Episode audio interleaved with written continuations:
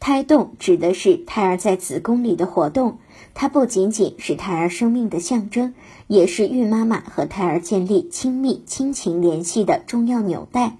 孕妈妈在平时也要经常自我监护胎动的状况，观察是否有胎动异常的情况。今天我们就为准妈妈们分享一下胎动异常的表现：一、胎动减少。孕妈妈血糖过低，或者是持续发烧超过三十八度的话，就会导致胎盘、子宫的血流量减少，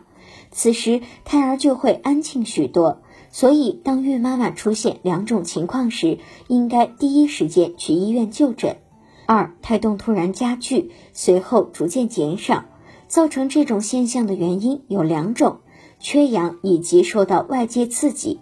所以，孕妈妈们要避免在交通高峰期乘坐公交车、地铁等，以免不良的外界环境伤害胎儿。三，在急促的胎动后出现胎动突然停止的现象，